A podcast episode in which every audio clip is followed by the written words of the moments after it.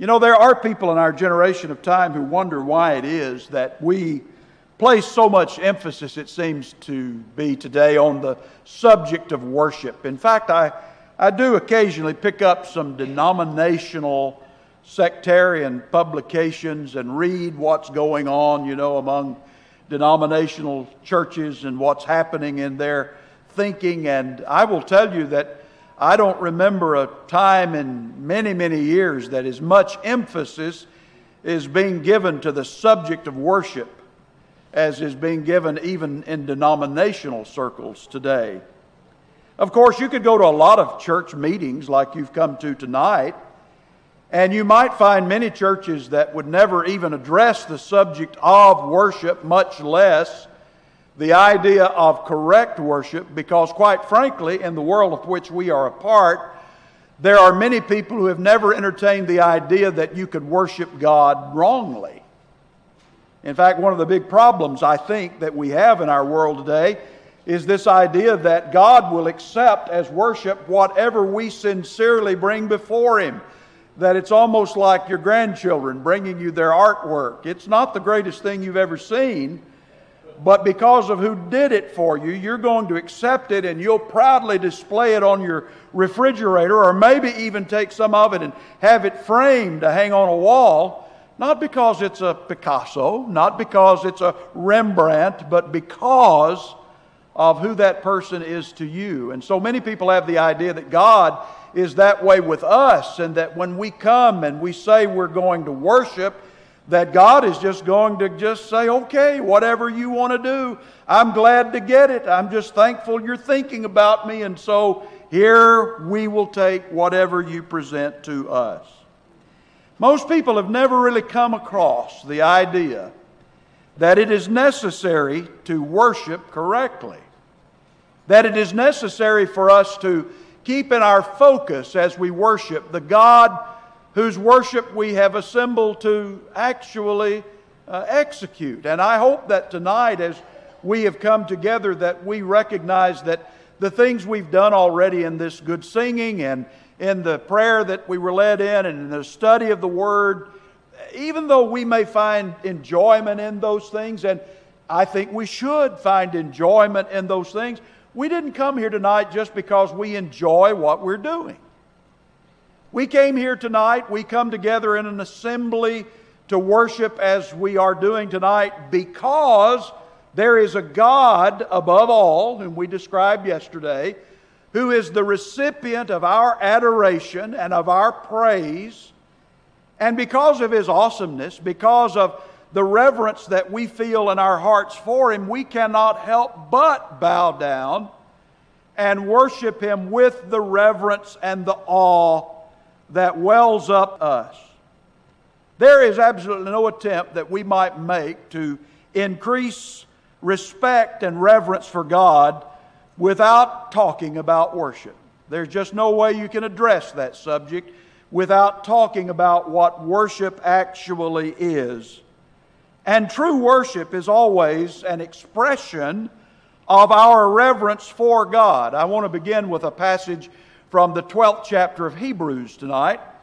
And you read there in verse 25 see to it that you do not refuse him who is speaking. And he's, of course, talking about God. He said, For if those did not escape when they refused him who warned them on earth, much less will we escape who turn away from him who warns us from heaven. And his voice shook the earth then but now he has promised, saying, Yet once more I will shake not only the earth, but also the heaven. This expression, yet once more, denotes the removing of those things which can be shaken as of created things, so that those things which cannot be shaken may remain. Therefore, since we receive a kingdom which cannot be shaken, let us show gratitude by which we may offer to God an acceptable service with reverence and awe, for our God is a consuming fire. May I suggest to you tonight, as we begin our thoughts here, that the Bible focuses man's attention always on the worship of Almighty God. From the very earliest recordings of human history, in only the second generation, in the case of Adam's sons, Cain and Abel, we begin to get some instruction about what God wants as far as the worship that we render. And what we see is that this early family in human history were taught about worship and they were taught about bringing sacrifice to God. And because God is deeply involved, worship is a very, very sacred thing. And for the worshiper to minimize its importance or to be careless or to be casual about it is but to trivialize God. And He does not want us to fall into the trap of treating Him trivially. In the case of Cain and Abel, what was unacceptable with Cain's offering was that Cain had no respect for the blood sacrifice to the Lord that apparently the Lord had spoken of to these two men, not recorded for us. But because the Bible says in the book of Romans that faith comes by hearing, and hearing by the word of God. And then it tells us in Genesis 4 that Abel, by faith, offered a more excellent sacrifice than Cain. We have to conclude that God had communicated his will to these two young men about what he wanted from them in worship. And so Abel complied with what God had asked. Cain, sincere though he may have been, determined that he was going to offer something different than what God had specified, what God had asked. And it's possible that he was like many in our own day who consider some things about divinely prescribed worship as non salvation issues. Every once in a while, when we talk about worship and we talk about things related to worship, someone will say, Yes, I, I, know that that's probably important, but would it really interfere with a person's salvation if you worship wrongly? But you were worshiping sincerely, you just missed it somewhere, and you didn't understand particularly what you were doing. Cain's brother, Abel, he understood what God's pleasure was in this matter, and he offered this blood sacrifice. And the text there in Genesis chapter 4, as you've been reading it, would say that God found no problem with what Abel did. In fact, he had respect for Abel as a person. Do you see that in the text? He respected that Abel obeyed him and that Abel did what God had asked for him to do. And he had respect for his sacrifice, but he also had respect for the spirit and for the devotion and for the obedience which Abel demonstrated in bringing that before him. But God found absolutely no pleasure whatsoever in Cain's offering. And of course, you know the rest of that story. And I would just remind you that the 15th chapter of Romans in our New Testament, verse 4, says that those things that were written about these people aforetime were written for our learning. So we are to learn from the approach that these fellows made in their worship and to get some kind of instruction about what we should do even in our own. The important thing generally overlooked in this situation is that in Genesis 3 and verse 15, God had already announced his plans for sending his son to die as redeemer of the lost race. And uh, the blood of animal sacrifices, which men were required to offer throughout the Old Testament, really pointed by faith toward Calvary. They really had more significance than maybe people even realized at the time that they were making those blood sacrifices. And because of this, with God, the animal sacrifice was not a matter of expediency. As far as God was concerned, it was not a non salvation issue, it was an expression of a person's faith in the coming Savior, His Son, the death of the ultimate sacrifice that would one day be made on the cross. And so, doing God's expressed will does make a difference, folks whether or not we understand all of the whys of God's commands, whether we understand or not all of the wherefores of God's directives, It makes a difference that we do it the way God has asked us to do it. And it does not take great faith to do what God says when we can see a reason for it.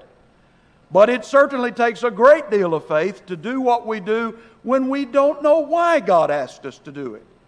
And when we're not quite sure what all of the reasoning was in the mind of God or the purposes that He had for asking us to bring certain things before Him in worship. Now, the word worship is used all over the Bible, and you know that. If you've ever done any Bible study at all, you know that the word worship or the word worshiper or the word worshiping or worships or some form of that word occurs frequently in the Bible. And when you take those words in their original language, which in the Old Testament was Hebrew and in the New Testament is Greek, and you translate those words into the English language, you end up with a number of different words but most of the time, English translations always translate those original words with our word worship. And each of those words casts a little bit of a different light on the subject of worship. Let me just run through this very, very quickly with you. The most commonly used word for worship in the Bible defines worship as an act of homage or reverence the making of obeisance to God, doing reverence to or toward God, to kiss the hand of the person that you are seeking to honor. And that is the way in which the word is most often used in the Bible. But there's another word in the Bible that just simply means to revere, that is, to have utter and awesome respect for the person to whom you are bringing this bit of worship, this awe and devotion that ought to characterize your spirit and your attitude as you worship God. There's another of these words that simply means to bow the knee. There's still another that conveys the idea of sacrificial offerings that someone might be required to make. And even one of those words for worship in our Bible implies the idea of a pattern associated with religious service that is offered to God. But here's something that I want you to pay close attention to. You knew all of that. When I was digging into this anew, trying to figure out what God wanted me to know about worship, I discovered that there is not a single Bible word anywhere that means celebration or festivity or ceremony or ritual. Not a one. Not a one of those words that are translated is used in the scriptures the way people today sometimes use the word worship and develop the concept of worship and what worship is really all about. Now, what I want to do just now is look with you at a number of Bible passages where we have these words worship in our English language pop up. And I want you to pay close attention in each of these instances as to what is taking place when it says that someone was worshiping God in reverence and awe as he was doing it. What was taking place in someone's life, in someone's actions, in someone's attitude when the Bible says that person was worshiping? Well, let's start in Genesis chapter 24. And there it said that when the patriarch Abraham was old and well stricken in age, that he sent his servant on one occasion back over to the homeland of Mesopotamia to find a wife for his son Isaac from among their own people. And you remember that story. And in verse 26, it tells us that that servant, in Abraham's behalf, going to look for a wife for Isaac, he prayed that God would give success to his journey.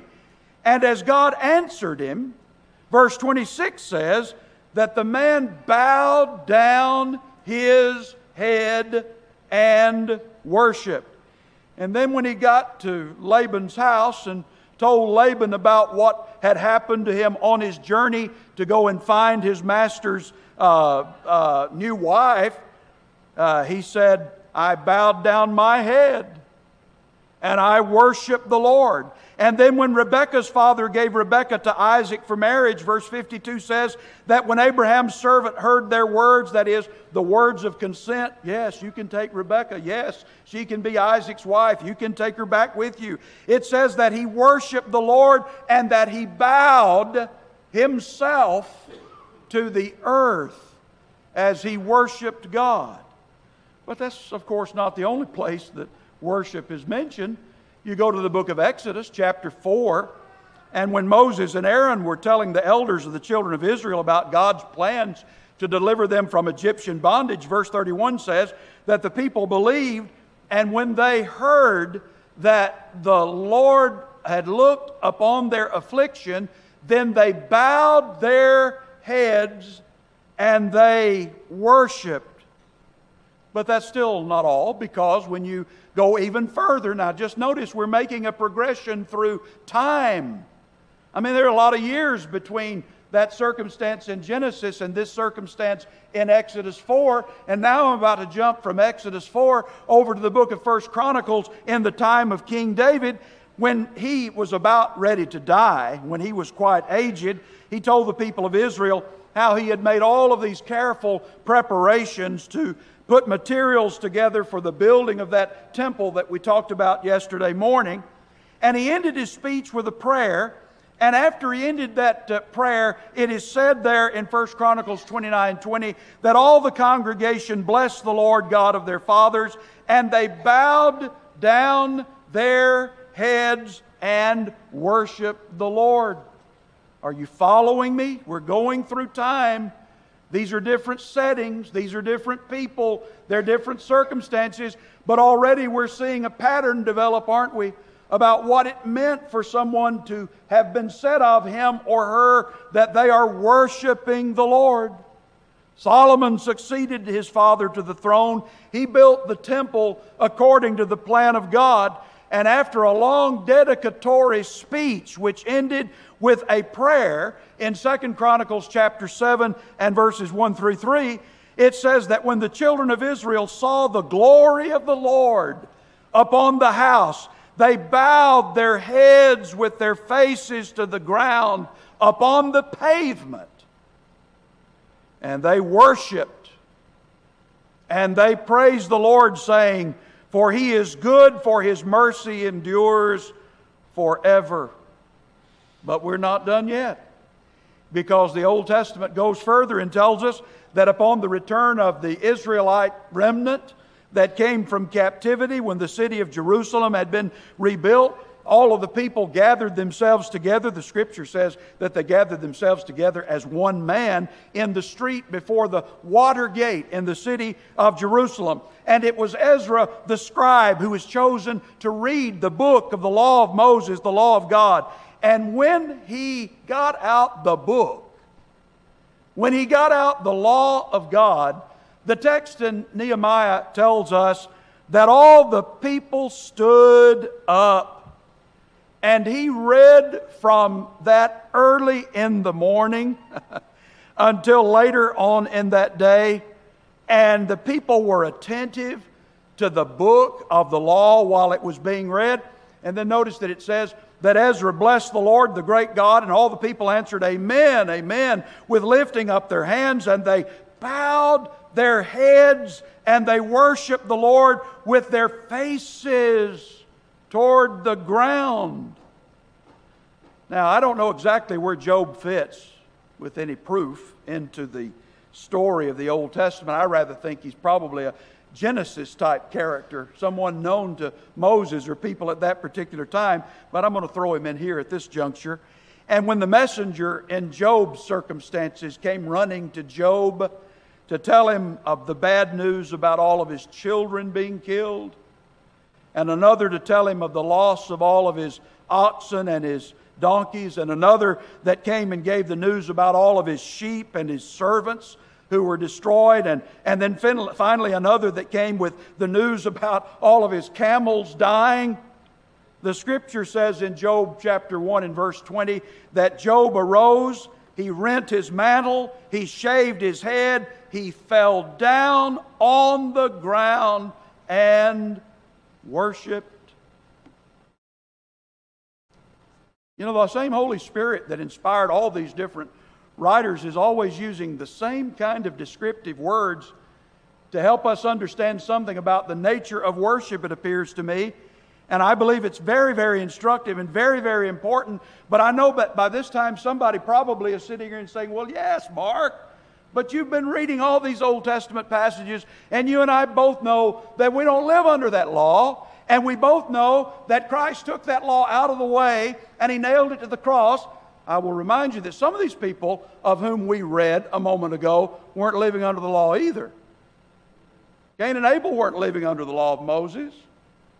And in Exodus chapter 4, the law of Moses had not yet been written and delivered to the people that would eventually have to be governed by it. But I would remind you that what the book of Revelation tells us in our New Testament in chapter 5 and verse 14 is that those 24 elders fell down and they worshiped him that lives forever and ever. And in verse 12 of chapter 7, it says that the angels stood round about the throne and about the elders and the four beasts, and they fell before the throne on their faces and they worshiped God. And then in the 11th chapter and verse 16 of Revelation, we have the 24 elders which sat before God on their seats falling upon their faces and worshiping God. And of course, that's a scene of heaven, isn't it? That's not about the wilderness. It's not about uh, Job's circumstance. It's not about even a New Testament church assembling. It's about heaven. It's about eternity. It's about the scene before the throne of God.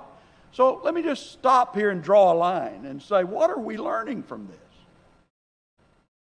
What are we learning from the scriptures when we read all of these descriptions of what happens when people are worshiping God reverently and when they're worshiping God with awe? These are not isolated, incidental cases. This isn't just coincidence that all of these things were described the way they were. All you've got to do is get yourself a good concordance and do what I've done tonight and simply work your way through the Bible. And I'm going to tell you what you're going to find. You're going to find more of the same stuff I've just, uh, just exposed. The very same language is going to be used in other circumstances where worship is being described. And always, listen to me now, always when people or even angels are seen worshiping God, it was always, always an act of humble obeisance with reverence and with fear. They bowed themselves to the ground. Never, never, never in your Bible, not even once, was their worship characterized by shouting and glee and holy laughter and dancing and frivolity and celebration or casualness. Never. Now, I can do something with that or I can ignore it. But if what I've said to you this week about our great God is true, I'd better not ignore it. I'd better pay attention to all of those examples because it seems to me God is trying his very best to tell us something that we may not have been willing to hear. What are we going to do with all this information that I've just laid before us tonight? What is the situation with worship for you and me? And in our age and in our time and under the law of Jesus Christ, are there any guidelines for worship today? I think there are. And what we read in the Bible about worshiping God is a far cry from what we're going to find when we go into many places where people say they are worshiping. Let me say that again. You can go into a lot of places where people call what they're doing worship, and it won't be a 40 second cousin to what we have just read in our scriptures tonight about what God said people were doing when He received their worship and when he accepted what they brought to him. Look at the second psalm just a moment in verse 1 or verse 11, where it says, Serve the Lord with fear and rejoice with trembling. And then in the 95th Psalm, the first seven verses, Oh, come, let us sing unto the Lord. Singing was a part of their expression of devotion to God. It's a part of our expression of devotion to God, isn't it? Let us make a joyful noise to the rock of our salvation. Let us come before his presence with thanksgiving. Let us make a joyful noise unto him with psalms. For the Lord is a great God and a great King above all gods. And in his hand are the deep places of the earth. The strength of the hills is his also. The sea is his and he made it, and his hands formed the dry land. Oh, come and let us worship and bow down. Let us kneel before the Lord our Maker, for he is our God. And we are the people of his pasture and the sheep of his hand. My friends, these passages are crying out to us and telling us that the worship that we render to God, which is accepted by God, involves the lowest posture of humility and submission that we can muster. Now, I want you to hear something else the scripture has to say in the 99th Psalm and verse 5, where he says, Exalt ye the Lord our God and worship at his footstool, for he is holy. Do you have a footstool? Probably in this assembly. Oh, I see one right over there. The classroom was filled with them this morning. I'm sure all over this building there's a footstool, a place where your feet rest. And whenever your feet are on top of something, you're on top of it, aren't you? And where is our place when we come before this great and holy God to worship?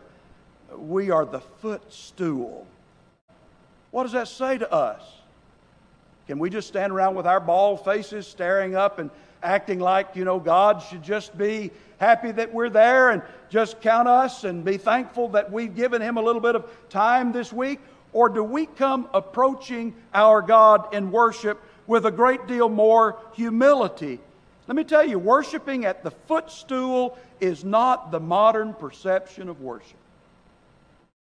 It is not the way most people think worship should be offered at all.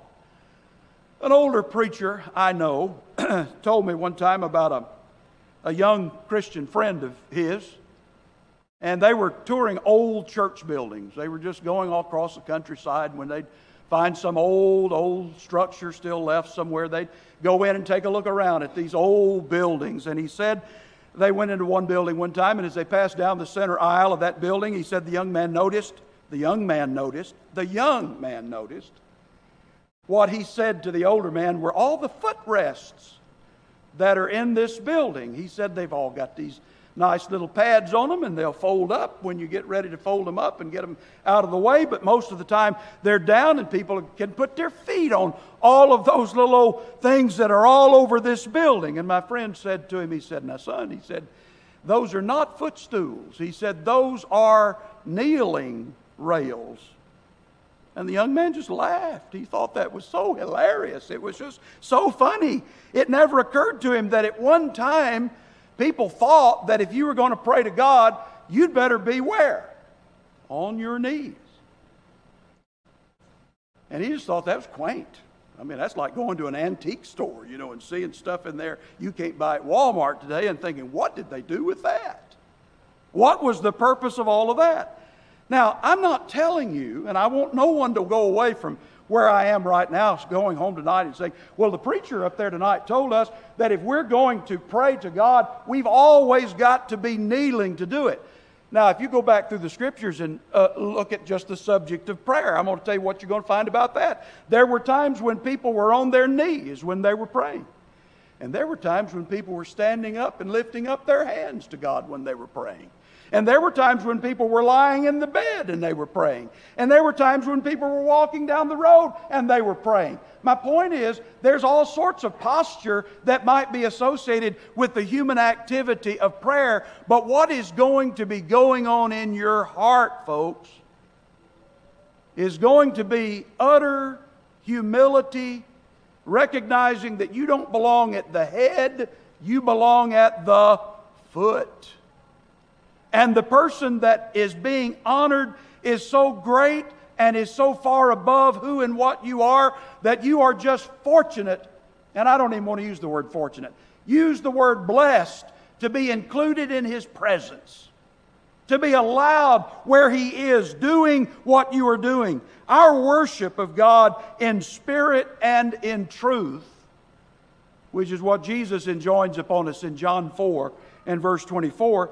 I want you to know that I think that affects every other aspect of our lives. Not just what we do in these settings like in a church building, but our morals, our character, our concern for the salvation of others, how we treat other people, how we get along with other Christians, how we deal with our family members, and yes, even how we transact our business. It's all going to be predicated on the respect and reverence that we have for God. And if we are willing to bow down to God in our daily life, it is going to make a difference in every area of our life. I believe our lack of reverence, our lack of genuine awe of God in our worshiping assemblies is at the very heart of many of our social ills in our day and time. People don't know how to reverence God. You see somebody do some awful thing and you think to yourself, do they have no fear of God? And you know what the answer to that question is? No, they don't. They're not worried at all about having to answer to God. They may not even believe they will answer to God. We'll talk about that later in the meeting. But I'm here to tell you tonight that if you truly reverence God, it is going to affect everything you do because your entire approach to God is always going to be one of utter respect. Virtually every religious group that calls itself Christian is concerning itself with what's being done today in their worshiping assemblies. And oh my, many wild and weird patterns are tearing even denominational churches apart. I told you, I've been reading some of their literature. There's a phrase that's used to describe what's going on in many of their churches. They call it worship wars. Because they've got the old crowd that wants the traditional way, they've got the new crowd that wants the contemporary way. They've got the crowd that wants to come dressed in a suit and tie. They've got the crowd that wants to come in their pajamas. And there's very little difference in the two of them. And what they have is they have to have two different services because they can't all agree on how to appear before God at the same time. So those that want to just come laid back and casual and change all the music and do all the things that will just suit them and make things more comfortable for them, they do it at one hour. And those that want to continue to do those things that have been done through the ages, they do it at another hour. And these churches may be meeting in the same building, but there are many churches in the same spot. And this idea is just destroying many denominational churches, and may I suggest to you, many groups even calling themselves churches of Christ. In all honesty, I have to say to you that there's a lot of strange fire being offered to the Lord today, and you know what that comes from. Leviticus chapter 10 and verse 1, where Nadab and Abihu, the sons of Aaron, offered strange fire before the Lord. And people are offering to God as worship today all sorts of things that is being marketed in religious programming. You see it on television. You'll hear it on the radio broadcast. You'll see it on the web, on the internet. I want you to remember something tonight as we go away from this study. I want you to remember that passage we began with in Hebrews chapter 12 and there was a statement made down at the end of Hebrews chapter 12 that was something very, very important that we need to understand. The Bible that we started with tonight, the Hebrews 12 passages said, Our God is a consuming fire. And you may be thinking to yourself, Oh, that's not my God. My God's not going to hurt anyone. My God is not going to be difficult with which to deal. My God is going to take whatever I offer him. That's not my God you're talking about when you say that our God is a consuming fire. Well, I'm sorry about that, but the God of the Bible is a consuming fire. And it says that in Deuteronomy chapter 4 and verse 24. And for you and me who are Christians, it says it again in Hebrews chapter 12 and verse 29. I wish this God were your God. If he is not your God, you need to align your thinking about him. I'm simply telling you something about the true and living God that we don't hear very much about these days. And there are churches all across our land who've never heard this view of God. And they've not respected Him as they ought. And they thought church was all about them. And they thought worship was all about what they got out of it and what they took home with them. And if they didn't get what they wanted out of it, they'd go someplace where they could. And they needed to realize that it was really and truly all about God. That's what it's about. And what benefit I get, I get. But it wasn't about me to start with. And it's not about me in the end. Our society is looking for answers to a lot of very, very serious questions nowadays. I'm, I'm going to just say something here that's going to sound strange. But what I'm going to say to you is why is it that you've got a kid somewhere who decides to take an automatic weapon and to go into a school building and just start shooting up the place and attempt to kill as many classmates as he possibly can. Why is it that the divorce rate is the highest in some of our states, in the Bible Belt of all places, where it's but natural to assume that faith in God would be the strongest. Why is it that in a nation where 92 to 96 percent of the citizens profess to be believers in God, that that nation is without a moral standard and anarchy reigns in many places? It is because there is no fear of God in their eyes. That's the problem. And you know where it started? At church. It started down at the church house when folks lost their fear of God there and decided church was just about them. And church was about what they liked. And church was about what they felt their needs were and whether or not they were being met. I've been doing some serious thinking about this. And I've been praying about it, and I'm sure you have too. And when I ask that question, how could these things be in an environment where most of the people say they believe in God? I don't have all the answers. I'm asking these questions tonight. You've got insight into this I don't have. I want you to share that with me. But I'm just wondering if it could be that despite all of our beautifully built church facilities at about every street intersection you want to go to in any city, and despite all of the church going that goes on in our land, and all of the Bible waving and Bible thumping that takes place among people, and all of the feelings oriented worship services that have been uh, orchestrated, we've still forsaken God, folks. We've still walked off and left God. We've made our own God. We've made this God to meet our personal needs instead of recognizing that where we should have been all along was at the footstool. Not up in his lap, not with our arms around his neck, not sitting right beside him like we belong there. Even Jesus taught that when you went to a feast, where should you seat yourself? At the head of the table or down at the foot?